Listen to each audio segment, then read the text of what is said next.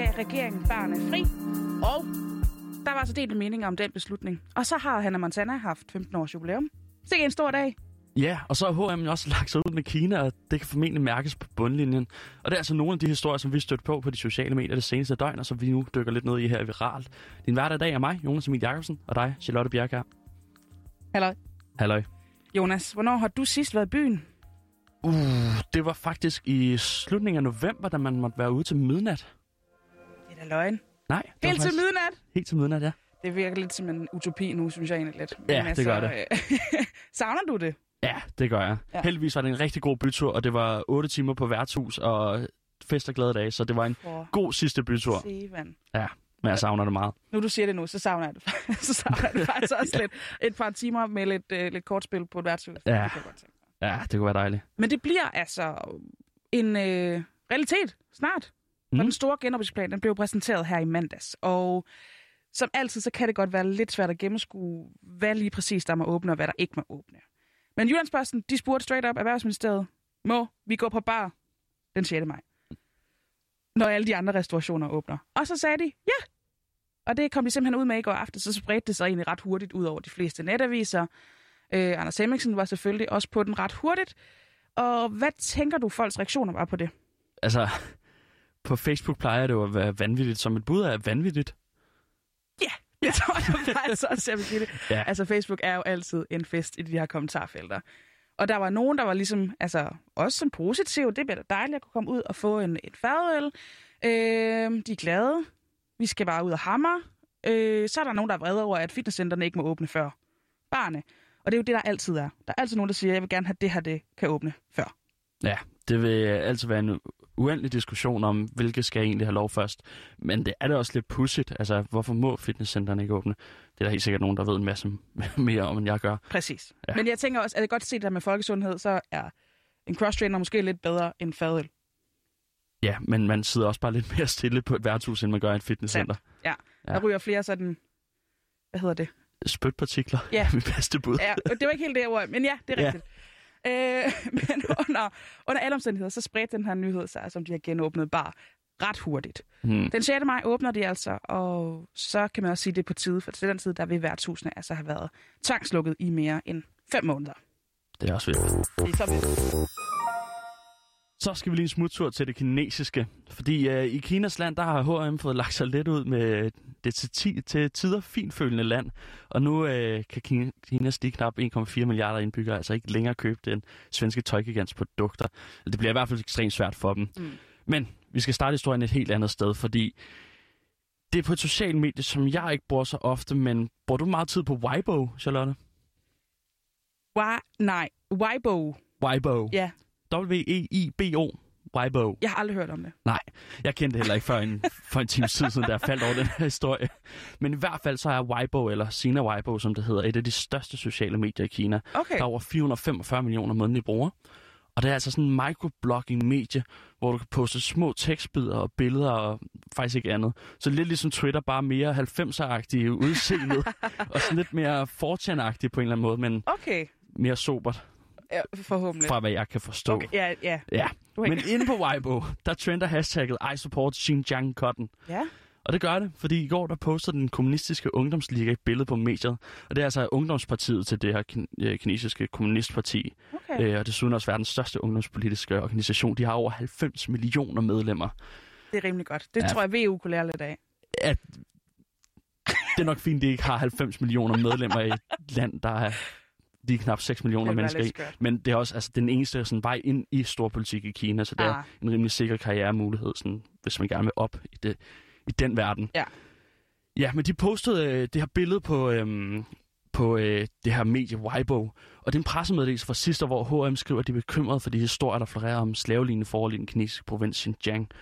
Og det var altså de afsløringer om, at Uyghurs på det, altså det muslimske mindretal i Xinjiang-provinsen blev tvunget til at plukke bomuld. Og billedet af pressemeddelelsen har den kommunistiske ungdomsliga så postet med teksten, spreder rygter, mens man vil tjene penge i Kina. Ønsketænkning.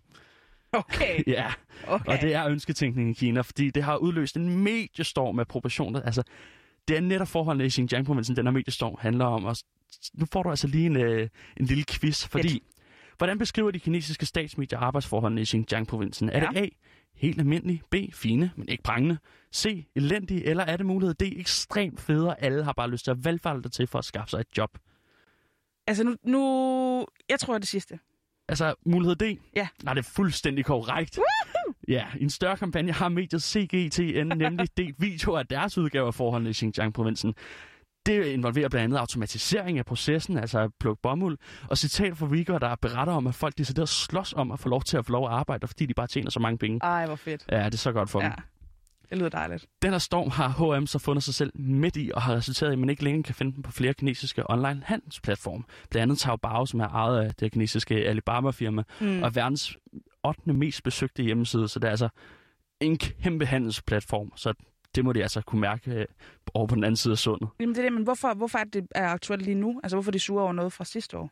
Ja, det er faktisk ret godt at spørge om det, fordi timing er ikke sådan øh, helt tilfældig, tror jeg i hvert fald ikke, fordi for to dage siden, der indførte Vesten nemlig sanktioner mod Kina.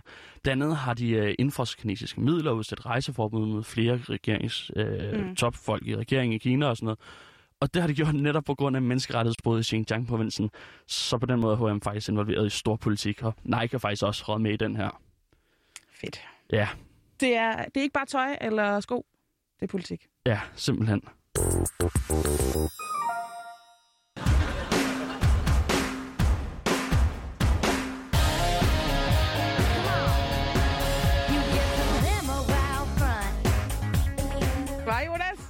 Ja, Lidt nuller Disney Channel. ja, Hold kæft, det er godt. ja, det er det. Det er selvfølgelig introen til Hannah Montana, der lige har kunne fejre 15 års jubilæum. Ja. Tilbage i 2006, der havde serien om den her popstjerne skolepige premiere, og den var altså kæmpe hit, og blev synonym med Miley Cyrus, og så selvfølgelig også denne her banger.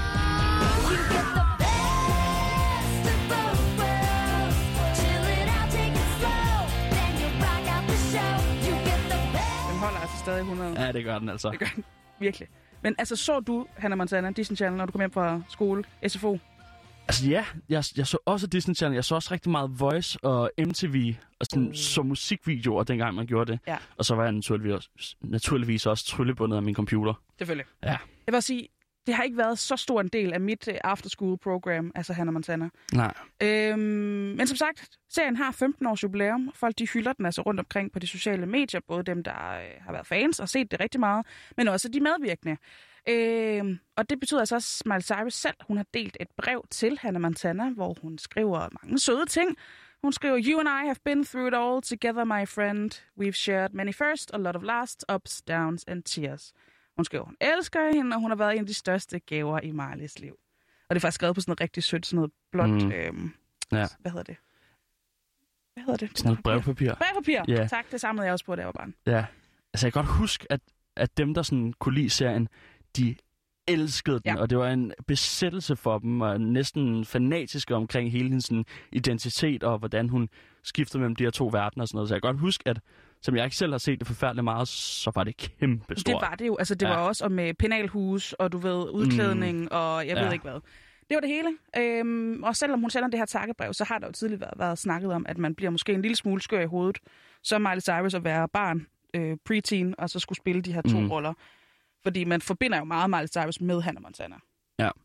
Og så kommer det der Wrecking Ball noget, og så prøvede Ja. hun lidt at slippe væk fra det. Ikke? Jeg tror også, det var mere virkelighed for, for mange mennesker, end, end det burde være i forhold Ja, til, det at det det. bare er en børneserie. Lige præcis. Det var, tog virkelig over. Men de der børnestjerner og børneserier, det er, øh, det er altid spændende, ikke? Jo, det er lidt, øh, lidt et sats i mange tilfælde, virker det som om. Ja. Øhm, og øh, det var altså, øh, hvad vi var faldet over inde på det verdensomspændende internet i dag. Og dermed er det også slut for Viralt i dag. Og øh, din værter var mig, Jonas Emil Jacobsen og Charlotte Bjerke. God dag. Hej hej!